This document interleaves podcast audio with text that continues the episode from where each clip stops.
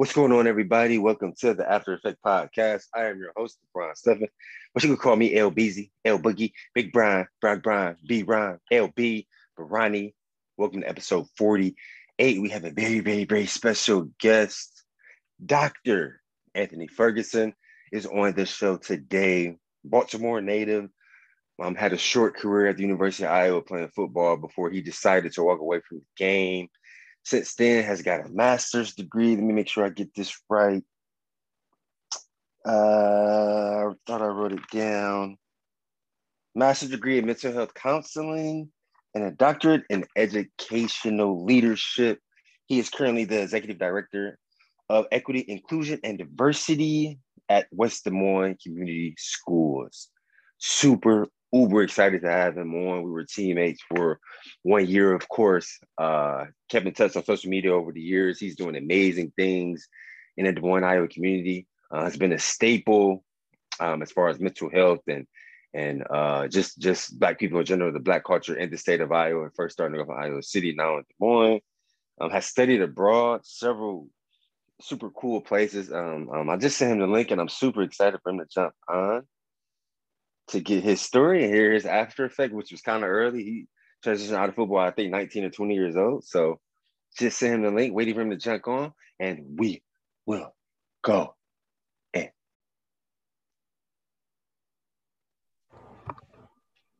What's going on, man? What's going on, bro? How you doing? It's good to see you, hey, man. Yes, sir. yes, sir. No complaints. How are you? Hey, I, I, can't complain, man. Happy Sunday. I appreciate you carving out the time, Doc. I know you. I know you're a busy man, Doc. Stop, stop, stop, stop. What's happening, man? Hey, hey I, I, can't call it, man. So, um, I started a podcast uh, about in June. It's called the After Effect Podcast or the After Effect Show. It's my belief. I'm super passionate about storytelling, and it's my belief that as athletes, we all have an after effect or after shock when it's time to walk away from the game and, and, and figure life out, we all have an after effect from all of our experiences. And I know that we were only teammates for a year, um, but but you continue to be a student um, at the University of Iowa. And I think um, I just I just believe like in my younger years, in my younger 20s, uh, it didn't really make sense to me, uh, like what, what you were doing, what you were trying to build. And now just tapping into more books and just being more mature now, uh, it all makes sense in what you were trying to do, and as far as as far as the groups you used to hold all the time, and and um, the two organizations you built, the Young Black and Educated and, and, and Fishers of Men, and it took me a while to to grow and and kind of see your vision, and now yeah. it it, it, yeah. it, it makes it makes a lot of sense now. So that's why I reached out to you, and and I wanted you on to expound on your story, um, um give some intricate details about uh, whether you know from you growing up in Baltimore, single mom uh, household to you matriculating to Iowa and having to deal with all the metrics and the politics with that, deciding to walk away from the game and furthering your education with master's and uh, mental health counseling and a doctorate in educational leadership. Man, I, I think you have an amazing story. So um, I just wanted you on to to you know to kind of go in and relive your journey a little bit. Yeah. Well, first, thanks for thanks for having me. I definitely appreciate that, man. It has been an interesting journey, man. From yes. you know from the first time I've heard about Iowa, man, to actually coming, visiting, man, meeting meeting you all, meeting my my teammates, man, getting acclimated to the university. Um, like you said, man, from Baltimore. So this was this coming to Iowa was certainly um, you know, a, culture Different. shock in many ways. Yeah. yes. Yeah, in yes, many ways, man. Um, but I, I just remember the night before I left, just praying, man, just trying to to really center myself and, and be open to this experience, to this new experience. And coming from a smaller school, man, I you know I, I had no idea how athletics was going to shake out, no idea how the academic piece was going to shake out. I, I, just it was something that I was was just ready to to jump into, man. Everybody seemed yes. really nice, man. When I first when I first got here, you know, just the atmosphere. Yes.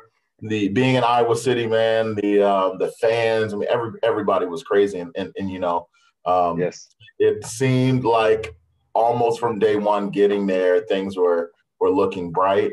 Um, yes. Honestly, until I until the football piece happened. yes, and you, and you know I can relate.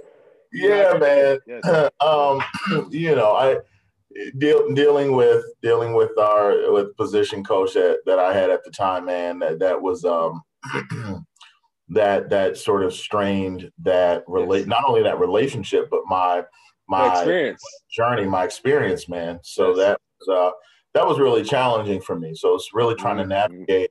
Uh, the academic piece wasn't as challenging as I initially thought. That was something where I, you know, I I, I began to find the safe space in the academic realm, um, okay. uh, which once was that safe space in the athletic world, right? Being able to be mm-hmm. around teammates, be around my friends, be around coaches.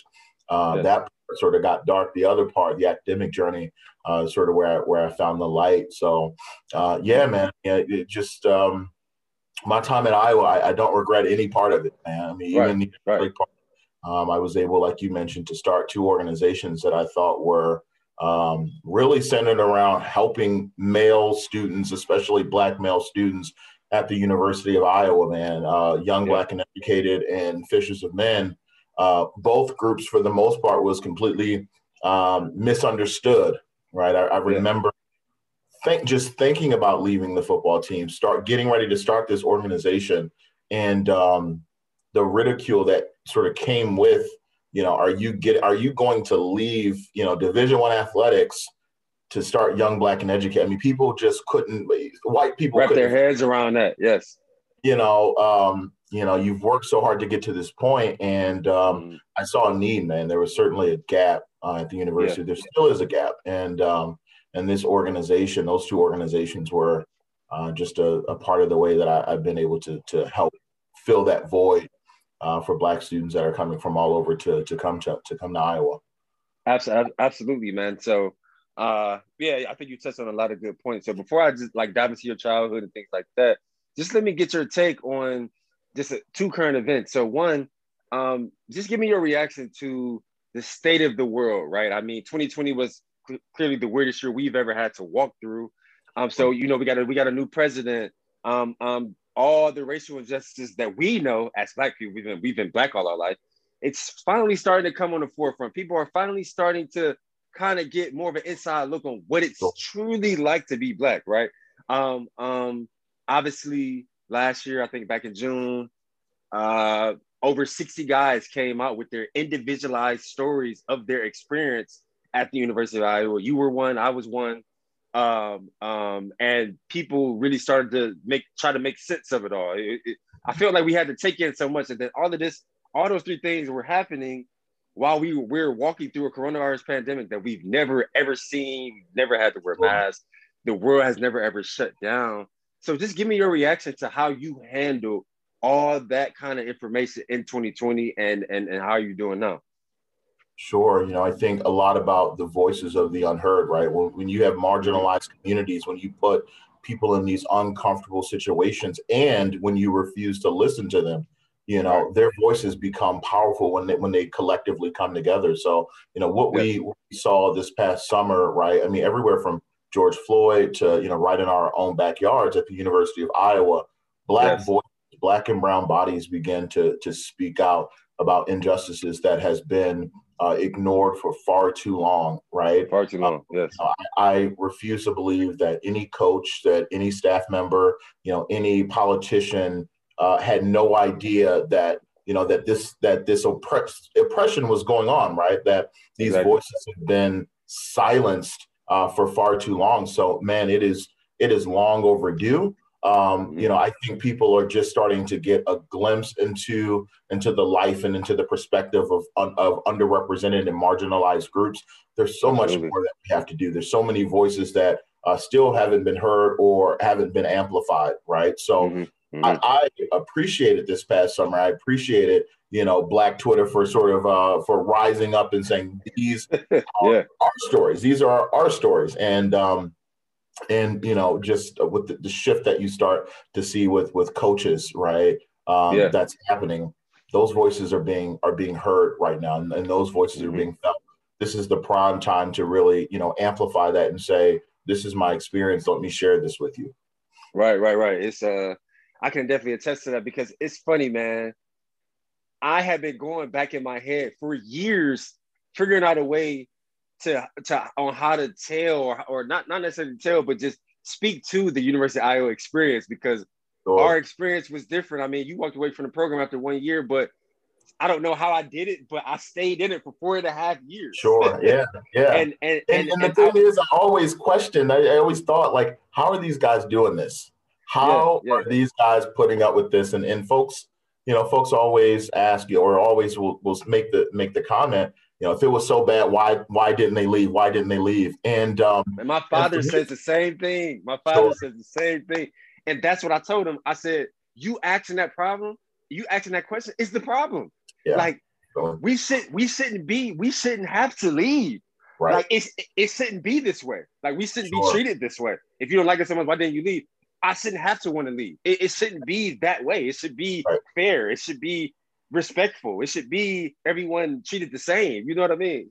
Definitely, definitely, and and that's uh that's a gap in that system, man. When folks ask that question, I can say, you know, I I let man leaving that team was probably one of the most anxious of that time.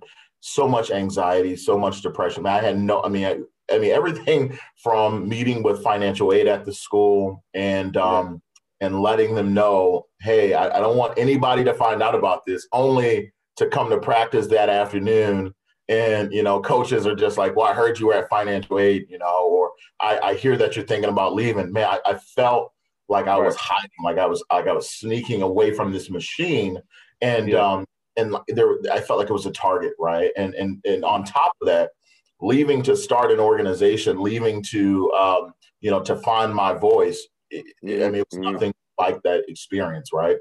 In the yeah. same time, I, I completely understand why why you and other players players stayed, right? You one, you shouldn't have had to to left that system, right? We should have exactly. we should have identified where the problem was, and then they right. should have left.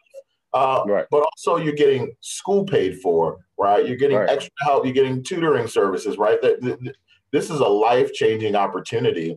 But exactly. just because someone says, "Hey, this is a life changing opportunity," doesn't mean that you have to be subjective to subjected to you know oppression and racism and and microaggression.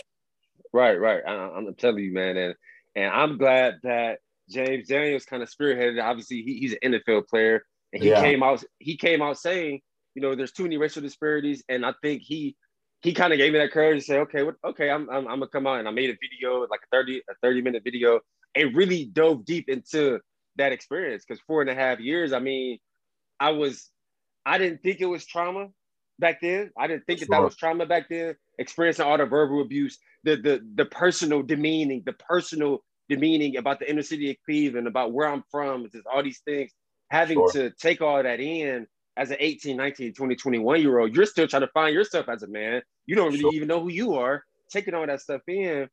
Um, plus like adding that to in addition to everything that I went through in my childhood and and I'm sure you can attest to different issues and things of that nature because you grew up in Baltimore, which is, isn't far from Cleveland. But coming like when I was about 27, 28, 29, I all those things came back and resurfaced. I had like a breakdown. I had like like a break a breakdown out of nowhere because I didn't deal with it. I didn't go to a therapist to talk to anyone, and I was kind of forced into therapy. I was forced to go talk about it because sure. I knew that I needed some kind of help because it all kind of re back resurfaced.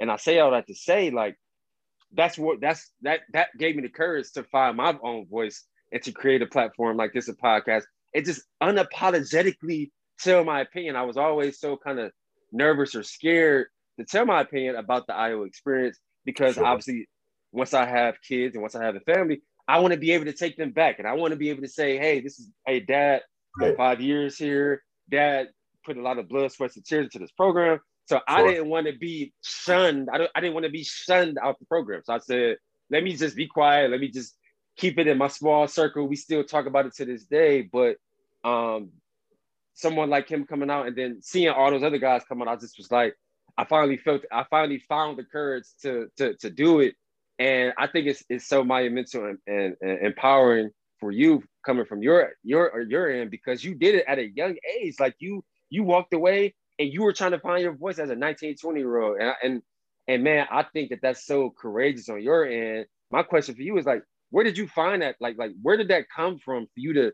What did you pull from or have to tap into to be able to try to create your voice at such a young age and, and, and you're still at it, but you're like over 10 years in. Like, where did that come from that, you know, that you had that at such, such a young age? Because I knew that we weren't being treated right, but I didn't know how to verbalize it. I didn't know how to find my voice. I didn't know the action steps to, to find a voice and to the point where someone believes you, someone doesn't think you're lying. You know what I mean? Sure. Yeah. You know, I, I think the bottom for me was, and I don't even know if I've shared this, but was like contemplating suicide, right? Okay. Was, was just this extreme depression of being a part of that program, yeah. walking to practice, driving to practice, getting there, and to have this, this, you know, this racist experience and um, and being frustrated, right? Having family and my community, everyone sort of depending on me to you know to execute. It took so much to get me to that point um, that you yeah. know for me, I, I, just felt like, hey, I, I would be disappointing everyone if I if I walked away. So that's where that that's where the depression for me came in. And I remember, mm. you know, that that first year, that first summer, there were professionals, you know, mental health professionals, teachers, students, or everyone was sort of coming through and just making that initial introduction. And I okay. remember even by that point, you know, I was I was so depressed being a part of that program uh, that I that I was looking for a way to connect with this therapist who was okay. really coming in, just talking, saying hi, nice to meet you all.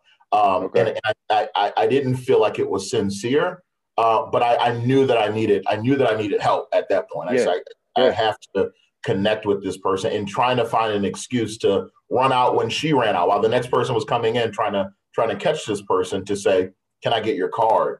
Um, right. just the fear again just the fear around that process was very difficult oh but man. Yes. I, I reached a point of being so depressed in, in those moments that I, that I that i told myself before you hurt yourself before anything like that happens you need to leave this system. You need to get out of this program, far, far away from this program, uh, and do something that's that's truly going to make you happy. Uh, so, so that's what it came down to. I mean, I, I really had to um, say, you know what, I, I can't, I can't think about what my family or my community or my friends or my coaches are going to say. I mean, it was truly a decision that I had to make for myself, and uh, it was sort of a lonely feeling, mm. isolated feeling mm-hmm. having to make that right. I, I didn't consult with anyone else. Yeah, it was truly a, it was truly a decision that I had to make for myself to make sure that I was being healthy. Yeah, and so when you decided to walk away, and and and you you were dealing with that, and how was that transition? You were used to going to practice and meetings and and, and learning learning center. Like yeah, like yeah. I, I, tell I, t- I tell people all the time, we had a full time and an overtime job. I mean, because you what you're up at 5 a.m. You got you, you got lifts, and then you got class, and then you have tutoring sessions. Then you have you got to get hours at the learning center. Then you have treatment. Then you have you have specialties meetings. Then you have position meetings. Then you have practice. And then you have training table. Then you have homework. And before you know it, it's 11 p.m. and you have to sure. do the same thing the next day. Like like people don't understand that grind. So when you walked away and you were just a student going to class but you had an immense amount of time, free time. Sure. What was that transition like? Did was it weird? Did you feel like you needed to be somewhere where you where you sure. kind of scattered all around, or? I, I did find that I had to fill that time. you know, you know, the first few days it was it was really weird, man. It was like, well, what am I gonna do? But I really I was able to hit the ground running, man. I mean, again, starting clubs, starting organizations. Um, you know, I was done in in January of 2011. Uh, so, so for me, it was well, you know, how can I begin to fill this time? How can I yeah. do all of this stuff? You know, it was a sacrifice uh, and a leap of faith leaving the team. You know, what can I what can I do to make the most of this and make the most out of this experience? So, um, yes, yes.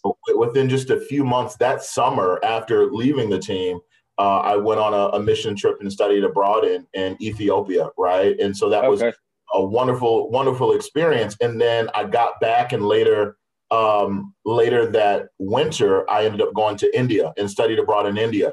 And then I got mm-hmm. back in that spring break, uh, that following spring break of 2012. I ended up going to Georgetown, Guyana. So it was it was literally nonstop for me.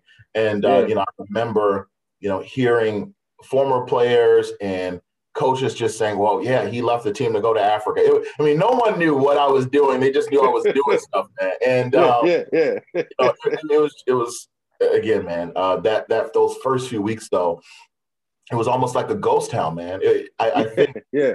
noticed was athletics keeps their athletes so separated from everyone else. Um, yeah. I know there was no network outside of outside of you all, outside of my teammates, right? So for right it was I didn't see any black students around. It was it was really hard. And um, after about a month, I got involved with a few organizations, the Black Student Union, InterVarsity mm-hmm. Christian Fellowship, and mm-hmm. uh, I started meeting people. I started seeing people. You know, gained another core group of friends, joined a, yes. a fraternity, and and you know, for me, that was the network that I needed to help me get through get through my experience at Iowa.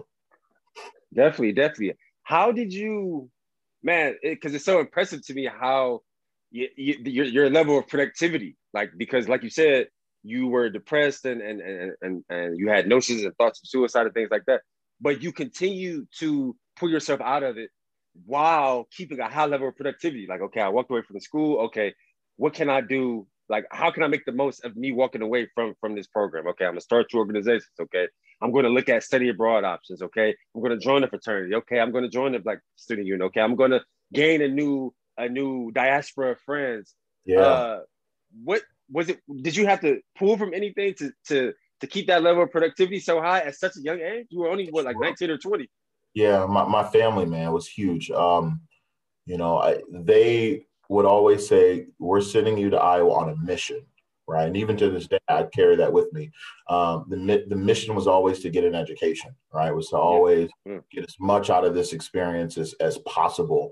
And so, uh, and, and I think sometimes they may have confused what what they wanted uh, with, you know, we're sending you to play football, but what they what they really meant was they were truly sending me to Iowa to get an education and, and to make the yeah. most of this experience, no matter what that no matter what that might look like. And so when I left when I left the team, uh, the first thing, you know, when I met with financial aid, I said, hey, you know, if, even if I if I can't come back, if I lose this scholarship, if there's nothing left for me, uh, then I was going to go to to Kirkwood Community College. I was I was I was not going to leave this state without a degree from Iowa, um, and, yes, and that yes. was sort of what I what I carried as motivation. Uh, the other piece, uh, you know, of doing all of this was I really saw a gap in the system. I saw a gap with Iowa football, with Iowa athletics. I saw with the mm-hmm. University of Iowa as a whole, and I saw it definitely within the Iowa City community. There were there were black people coming to the university, and they did not. Uh, they weren't being connected to the community, right? And, and and for me, that was an issue, right? They they weren't having an, an environment that really reminded them of home, that that nurtured mm-hmm. them, that help bring them along, pull them along, right? And so that that was that was my passion, man. I come from you know a community that that shares, that cares about one another. So for me, in, in those organizations, I was really able able to create those environments and create that space for people like us, people that look like us, to begin right. to come together and and um, and know that they weren't in it alone. Right. Man, absolutely. That's that's that's a powerful story, bro. Um, and that's a perfect segue to my next question. So talk about the culture growing up in Baltimore in the 90s. I I I, uh, I was born in 89. I think you was born in what like 92, 91. Uh, I always feel old when I say this, but we didn't grow up like the generation now. We didn't have the internet. We didn't have sure. YouTube. We didn't have videos. Sure. We didn't have camera phones. We used to really like be outside, like trying to figure, like find us things to play with, or playing with yeah. each other, or getting yeah. creative. Uh, you know, we really had to be creative growing up in the '90s. It was so different. So paint me a picture on on you growing up in the 90s in Baltimore. I, I, I read, you know, sing, single mom household. So just paint me a picture on how that was for you. Yeah, you know, for for me, I grew up with my mother um, and with my older brother, and I always say under the supervision of my grandmother uh, because she was the constant force in my life. Um, and and you know, I, my mother was there, but my grandmother was really that compass. She was really the, again that that that um, the cornerstone of my foundation of mm-hmm. respect and of making sure that uh, I went I showed up to school on time, making sure there was always food in the house. You know, she was really that person for me and continues to be uh, to be that person. Um, mm-hmm. Baltimore was was sort of a, a, rough place to grow up in. And um, mm-hmm. and in a lot of ways, I I say I got shielded from that, but in some other ways, I think um, you know I, I took some of those blows that came along with growing up in Baltimore, right? Uh, you know, seeing seeing poverty wasn't something that was that was new to me, right? I, it was something mm-hmm. that I was mm-hmm. used to, um, mm-hmm. that I was familiar with. Going to uh, Baltimore City public schools, again, a lot of my friends they you know they struggled, their parents struggled. Um, mm-hmm. but when you're in it, you you truly you don't know that, right? You don't exactly, know exactly. We, you know, we're all it's it's normalized. It's it's normalized, right. so it feels normal. Yeah. right, and and so I, I was able to take the blinders off when I got to high school. So I got recruited to play uh, in high school and uh, small private high school in Baltimore, and um, predominantly white. From that moment on, I you know I was able to see you know the different levels of living right you know yeah. folks who were family multimillionaires great homes mm-hmm. great neighborhoods you know mm-hmm. um, all of that compared to where i was coming from right taking a bus. 45 minutes to an hour just to get to the school um, mm-hmm. and it really sort of sort of showed me that polarizing effect of um, you know it, it's not normal to have people selling drugs in your neighborhood right, uh, right. it's not normal for uh, for you to hear gunshots uh, you know fairly often right exactly. and uh, so started putting some of those things into perspective and again just going back to this idea of of sharing in the community um, even though all of that was happening, the community that I came from in Baltimore uh, was one that really shared, really cared for one another. Um, mm-hmm. You know, if I got in trouble at a friend's house, by the time I got home, my mother already knew about it. My grandmother, right, right. it was this communal type living, um, yeah. and and and there was there was really love in that in that environment, right? Mm-hmm. So tough, but uh, along with that came the love aspect as well. Um, so mm-hmm. when I mm-hmm. entered athletics, right, that was important for me. You can be mm-hmm. tough, you can yell, you can challenge your, you can challenge your players or athletes. Um, but mm-hmm. I just always, you know, recall coming from that that culture and space of love, and and for me, getting to Iowa, I think a lot of that was a lot of that was missing. Um, yeah, yeah, yeah, yeah, yeah, definitely, man. So talk about when you kind of started to come into your own, uh, like you said, once you got to that school and and you started to get recruited and and mm-hmm. this notion that hey maybe i'll be able to earn an athletic scholarship that that notion started to kind of become a reality. And then what went into your process ultimately of choosing the university of iowa to further your athletic career and your education? Sure yeah. I you know i was always the type of student that you know just the type of athlete i'm just going to put my head down i'm just going to work i'm just mm-hmm. going to grind out you know i wasn't really interested in uh, what's the big name school, you know, who has mm-hmm. better athletes, whatever. I was real, I was always, you know, focused on, um, you know, what type of education am I going to get? Are the people there going to be nice? Are they going to treat you nice? Are they going to treat you mm-hmm. with respect? That mm-hmm. was always the, the, the, thing that sort of drove me in this process. So that was really different uh, in my mind from a lot of athletes. Um, and, and I had quite a few, uh, quite a few scholarship offers, athletic author offers uh, but for me, it really came down to uh, to deciding. And when I met when I met Kirk and when I met um, um, uh, Coach Wilson, those guys, they came mm-hmm. to my home. They sat down. They had dinner with my family. Um, mm-hmm. I, I, knew I knew then that hey, this is a program. These are uh, these are people that uh, I can see myself working with. Right, I can see mm-hmm. myself mm-hmm. in this space. Um, my family certainly wanted me closer. Um, you know, it really yeah, came yeah. in, in Penn State. Uh, and uh, but they they really wanted me to, to be closer. But there was something um, there was something special about Iowa at that time, and, mm-hmm. and still to still now there was something special about that place. Um, but for me, you know, I, re- I recall taking a look at schools, and I said, well, if I'm not going to play, if I don't play football in in college, what sort of schools can I can I get into? Right. I remember asking right. my uh, admissions counselor that and he gave me a list of three schools, and he's like, "These are your top three choices." Okay.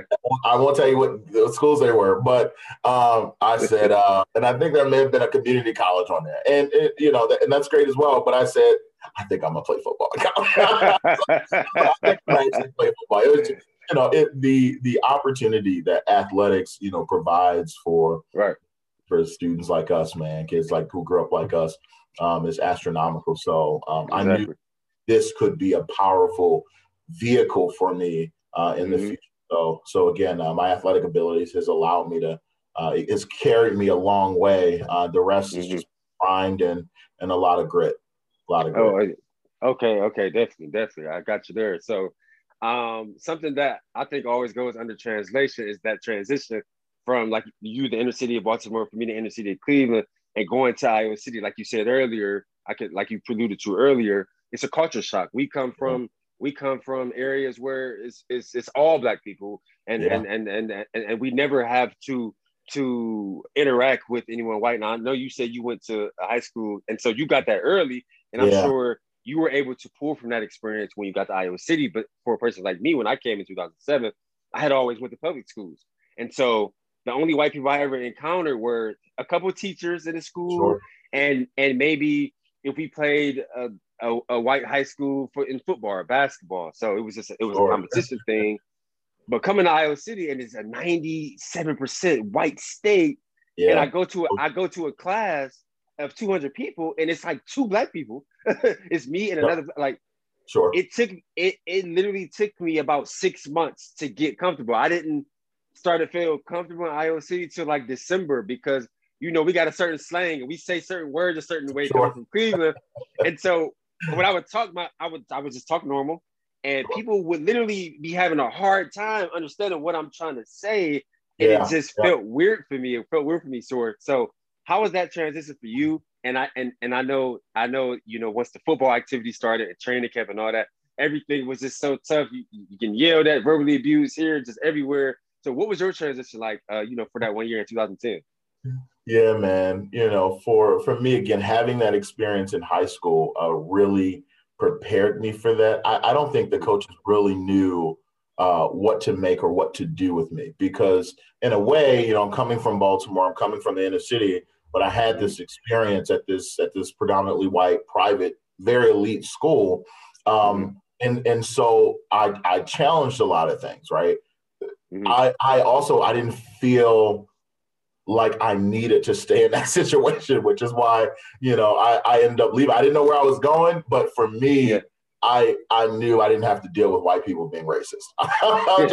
you know, and, um, and and I think that you know that's challenging when when you come from you when you come from where we've come from and we're thrown mm-hmm. into this this weird cultural environment and people mm-hmm. are making jokes and, and sometimes we we bear with that uh, because we say, hey, I know that uh, my future, I know what's at the end of this tunnel is going to right. be worth it. And um, and for me, you know, I remember telling um, remember telling a coach that I wanted to take classes during the summer, and he was like, "Why are you taking classes during the summer if you don't have to?"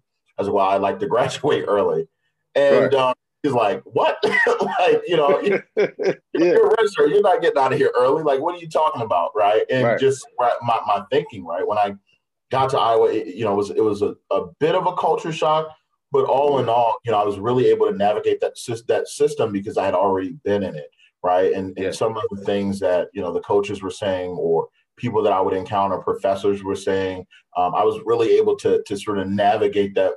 I'll say from from a different lens, from a high level, because I had already been I had already mm-hmm. been in that situation. So you know, some of the things that, right, that right, I right. felt were uh, just blatantly disrespectful um, I was just like, hey, I'm, exactly. I'm not I'm not going to tolerate that. You know, I don't have to I don't have to be here.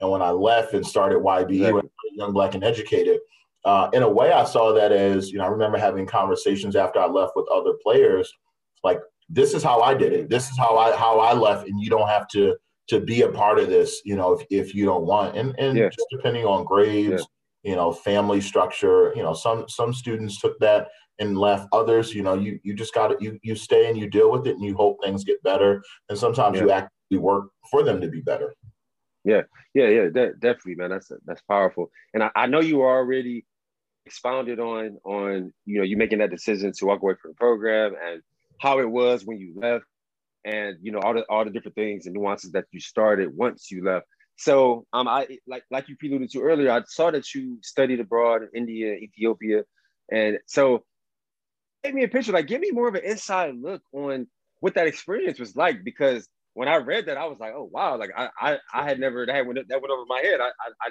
didn't know that about you. So paint me a picture on those experiences. I mean, uh, being immersed in those in a different kind of culture like that around all these different kinds of people who don't come from where you come from. What sure. was that like? What moments stood out? I mean, I mean, give me some details about those experiences. Yeah, you know, one I'll say this again.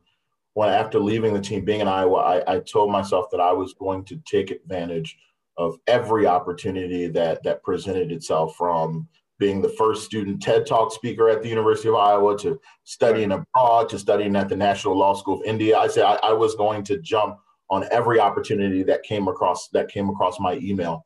Um, right. I found out about the Ethiopia trip probably about 45 days before they were getting ready to leave, and okay. uh, and this, each student had to raise around three thousand dollars. And at that time, I had probably about negative negative twenty five dollars in my account. yeah, bro, bro college, bro college student, bro college days, man. But I said, uh, but you know, and I, and I went to this meeting with some friends, and I'm just sitting on the side. They just brought me along. They had been planning this for an entire semester, and uh, and then someone looks up. One of the facilitators, she just looks up and says, um, "Anthony, do you want to? Is this something you want to be a part of?"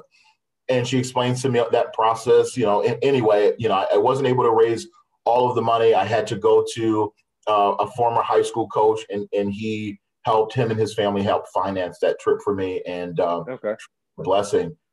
Yeah. Touching down in Ethiopia, touching down on on the soil in Africa, knowing that um, the people with my cult, with my skin color that they were in the majority there, mm-hmm. it, it's a powerful feeling. It, it's something that um, I haven't felt since then. Right, just knowing that on that that land right? From from from where we where we originated right? Exactly. Um, empowering experience man. And um, and again we got to do some uh, mission work there as well. And um, just seeing the faith of uh, our ethiopian counterparts there as well was um, uh, just always resonated with me. And, and and when and when we left i remember you know asking you know, what do you want us to take away from this experience? You know, we, we all had different things that we were taking. What do you want us to take? How do you want us to share about this experience? And they told us, be careful how you talk about this experience that you've had here, right? Oftentimes, mm-hmm. if you uh, you know, if you're watching TV or you see the babies from Africa and it's feed the children and all of this, how are you going to talk about this experience? And and and that was a uh, an eye opening moment for me because uh, listening to my peers talk about the experience, it was, it was already a little bit different than how I how I talked about it. But for me, it was just really empowering. It was inspiring. It was motivating for me to be able to be with people that that looked like me.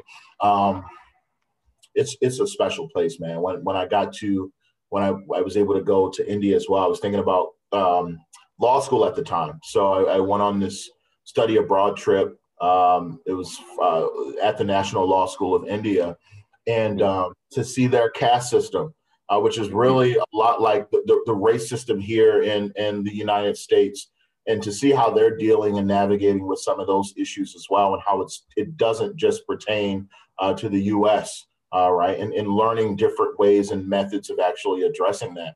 Uh, I, right. I came really hungry, uh, being at the University of Iowa, to make change, right, to not yeah. just talk yeah. about it, be about yeah. it. Um, and um, you know everything from talking about my experience at, at Iowa. You know, it, it's funny how things just come full circle, right? Because I, I, wrote some articles, I read, um, I was featured in some articles mm-hmm. talking about my Iowa experience um, ten years ago. a long, a long years time ago, ago. right? yeah. and, but it, it, it just shows the power of of Black voices at, at all levels, right? Because yeah. it, it took someone you know, it took someone at that level in the league in the NFL to to speak up, right? Mm-hmm. To say that dur- during that time, you know, folks are folks are just saying, well, you know, that's just that's just Anthony, that's just Ferg talking stuff, right? You know, this is exactly. one guy having a bad experience. No one saw fit to actually do that investigative work ten years right. ago, right? Um, it's almost like it's almost like you were before your time. like, well, you know, I, and again, I, I, we would be naive to even think that it started with with me. You know, I'm sure issues, you know, were going on prior to me even getting there in 2010. Uh, but we need leadership that's going to be proactive and actually taking a look at uh, these issues and listening when when marginalized groups actually speak. You know, we can't yeah. we can't ignore those those uh, voices. Yeah, I totally agree, man. And I know those trips to Ethiopia and India. I know that I can, and I can just tell by when you speak about it, uh, how your energy kind of shifts. But I know that that just kind of gave you a, a, a form of like a superpower to, like you said, when you came back to really oh, hit yeah. the ground running and to really like put your stamp on it. And and and and I haven't had the opportunity to travel over to Africa yet, but I'm I'm planning on it, and and and, and I can't wait to to feel that feeling, to to to feel those feels, and and and to find you know your purpose. So man, that's that's that's so powerful. And and I'm glad that you spoke about the TED Talk because I, I went and watched it. I actually watched it like three times because I I didn't know you were on it. But give me, well, I because I, I had like a two part question. First off, was it a surreal feeling when you found out that you would be on the TED Talk? Right. I mean, 29 subscribers on YouTube. That's one of the biggest platforms, right? Was it a surreal feeling when you found out that you were going to uh, get that feature? And then the second part on, this, on the two part question, where did the courage, where did that courage come from to tell your story as far as that's the, the traumatic experiences that you had in your childhood? Because for me, I experienced some traumatic experiences during my childhood. I haven't spoken about them yet. I'm still working through them um, in therapy. Um, I'm sure I'll get to that. But when I when I saw you tell your story, I was like, that's the first thing that came in my head. Like, man, how did he? How was he able to just unapologetically tell his story in front of all these people he, on, on this big platform and sure. like just sure. and just be okay and be be cool. So like, so that two part question: How did that feel? How what, what was the feeling like when you found out that you would be on the TED Talk platform that with that feature? And then where did your courage come from for you to for you to tell that story? What, did you have a process? Did you have to go to therapy? Did you have to talk to somebody? Because when when we go through stuff like that, you can't. It's hard to talk about it. You don't want to talk about it. You want to kind of shield it or put it in the back of your mind, and it always comes back some way. So, what was that like for you? Yeah, I, re- I remember sitting down. Um, I think it was in my dorm recording the initial, like I think they asked for a two minute clip uh, video, yeah. uh, and I remember recording that and sweating, man. I was like, I can't believe I'm getting ready to, you know, to talk about this. I the thing is, probably two weeks before that, I had no idea what a TED Talk was. I, I hadn't heard of it at the time. Uh, yeah. My friend said, "Hey, this is a great opportunity." I saw the email come up, and I was like, and I think some someone else had mentioned, "Hey, you should think about doing this." And I was like, "All right, that's three. And I and I work in threes, and you know, I'm like, if it came back three times. Uh, so I talked to a good friend of mine. He says, "Hey, just record a video, see where it goes. Um, yeah. I did that and and I said, you know, I, I don't know what I want to talk about, but I got to be vulnerable. Whatever it is, I'm just going to be as right. open as as you know to the core as possible. And I recorded that yes. video, submitted it, and when I found out that I gotten it, uh, it was surreal because I said, "Wow, like, I do I have to talk about this?" so I, really, I was like, "Okay, I got to stick with this topic," you know. And um, right. But when I when, I left when I left the team, I was um, I, I sought therapy. I got therapy from from University Counseling Services, and okay, okay. That initial session, I remember my counselor asking me, you know, at the end of this, you know, at the end of this journey, you know, what's going to make you feel better? What's going to be therapeutic for you? What's going to help you? And um, and she said, "What's your vision?" And uh, I told her that I see myself on a stage sharing my story. Right. I, I told oh, her that. Wow. 11. You said that. You said that in therapy. So you kind of you kind of yeah. manifested it. you know, and and and she she just said, "Well, talk to me more about that." And and my rationale behind that is having this having something that's a secret, having this traumatic experience that no one else knows about. Right? It, it's like having a voice and not being able to use it. It's it's really mm-hmm. um, it's a depressing. It's just a really sad feeling. And uh, so for me, I imagine sharing it on this stage as being this freeing experience, which it turned out to be. And then stepping into that space where I was able to do it, um, it was almost, it was, it, I, I've described it as being the spiritual moment, right? Yeah. Uh, remember rehearsing, I remember preparing for it. Mm-hmm, um, mm-hmm. I was on that stage. It wasn't like me thinking of what's what should I say next. It was like God was just pulling these words together. It was free flowing. It was, yeah. It was yeah. free flowing, man. And um, and I, I, you know, I just remember people clapping at the end and walking off the stage, shaking, like, "Wow, I, I just did this." Um, yeah, yeah. But immediately, you know, after I left backstage and and and was exiting the event, having people come up to me, one woman in particular said, I share a similar story with you, and I have never shared it. And tonight I'm going to share it with my husband.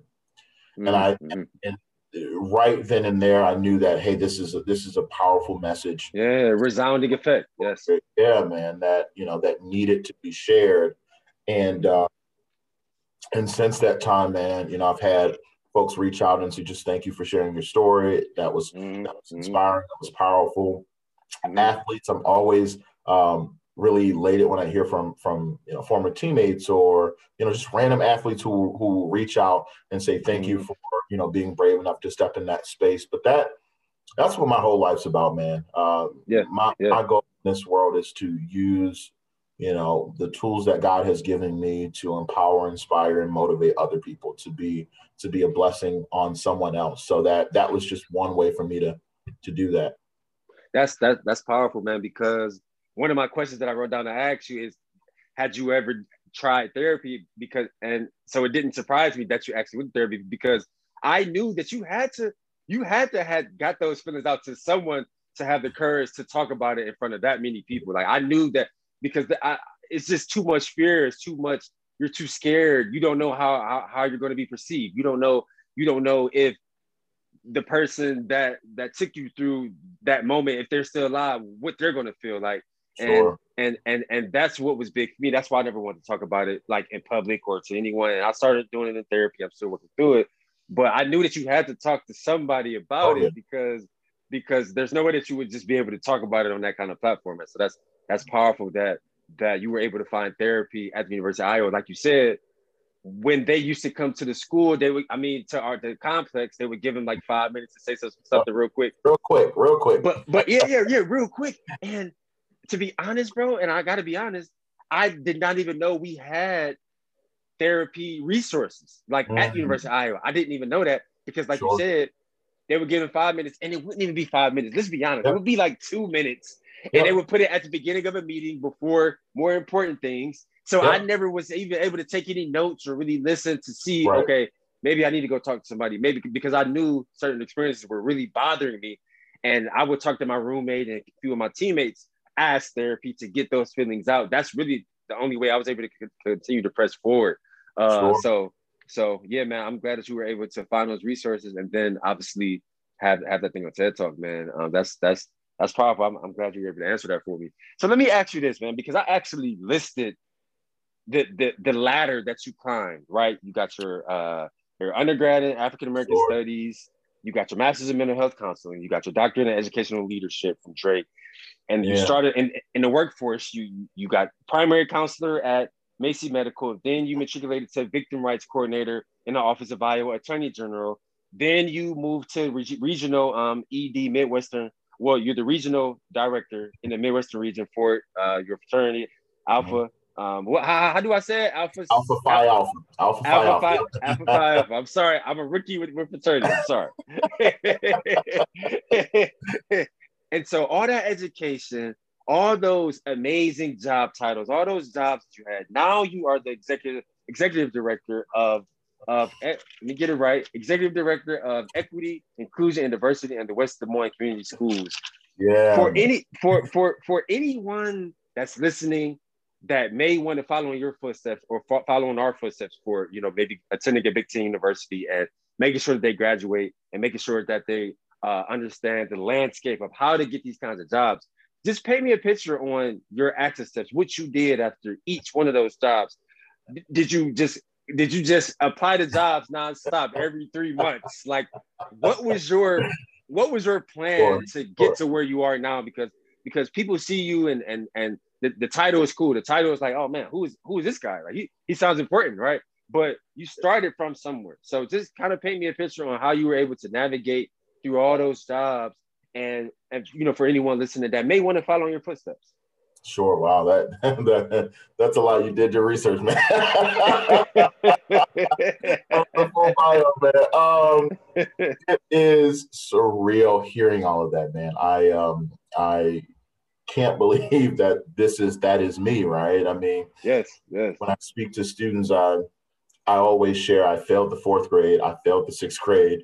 I mean, I got into a lot of trouble as a kid. I was a very troubled kid, and um, and. I entered the ninth grade reading, maybe on a fifth to sixth grade reading level. I mean, math was mm-hmm. below that, um, mm-hmm. and it is by the grace of God that I'm here.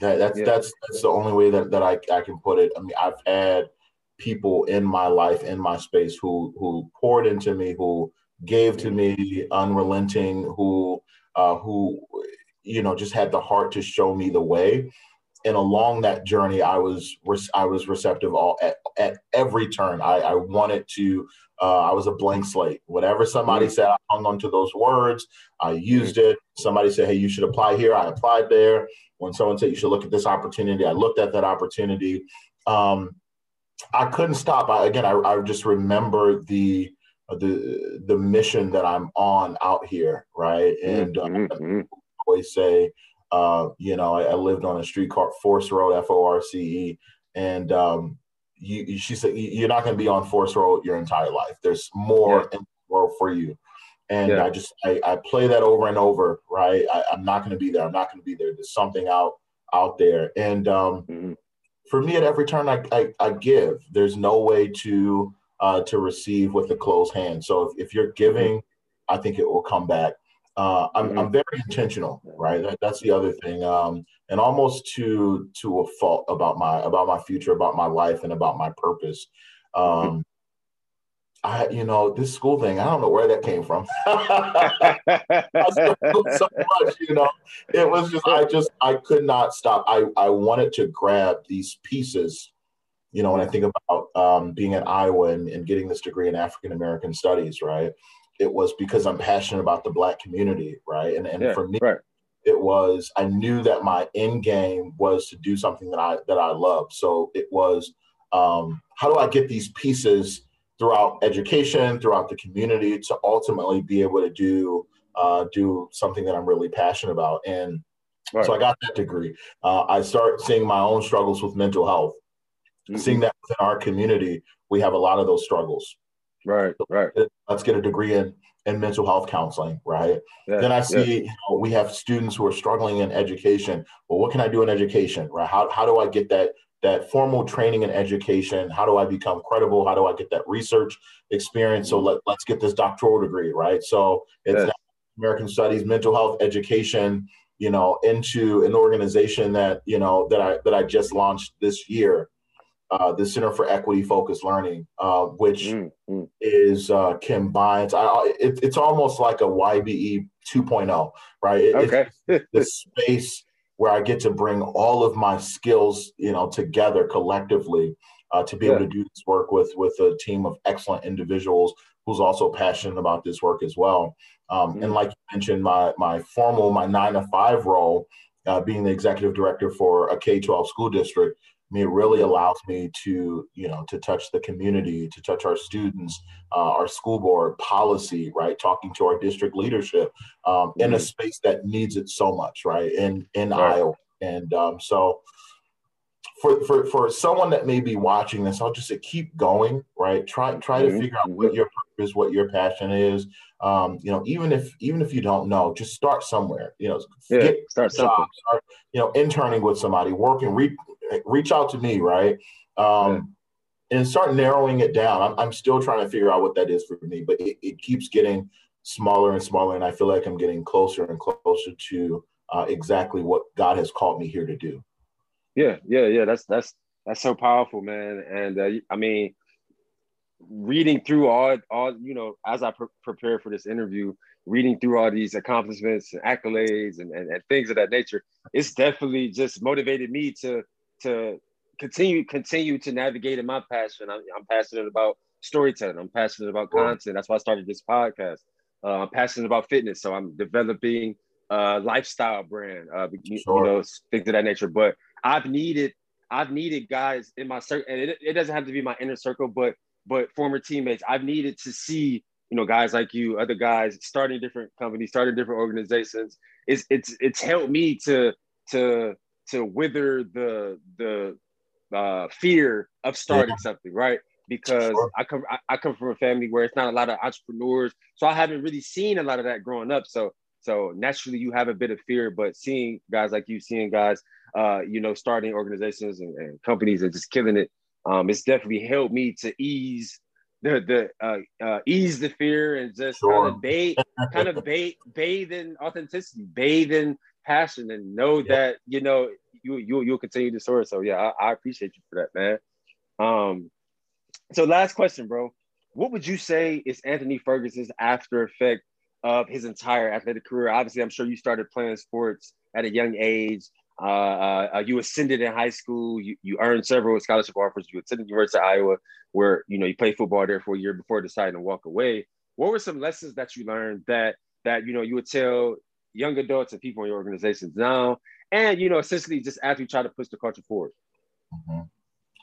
Yeah, I, I, I think it would be about um, this introspection, right? That that getting centered, figuring out who you are, what your purpose is, what your passion is. I mean, I you know I, I can't emphasize that enough.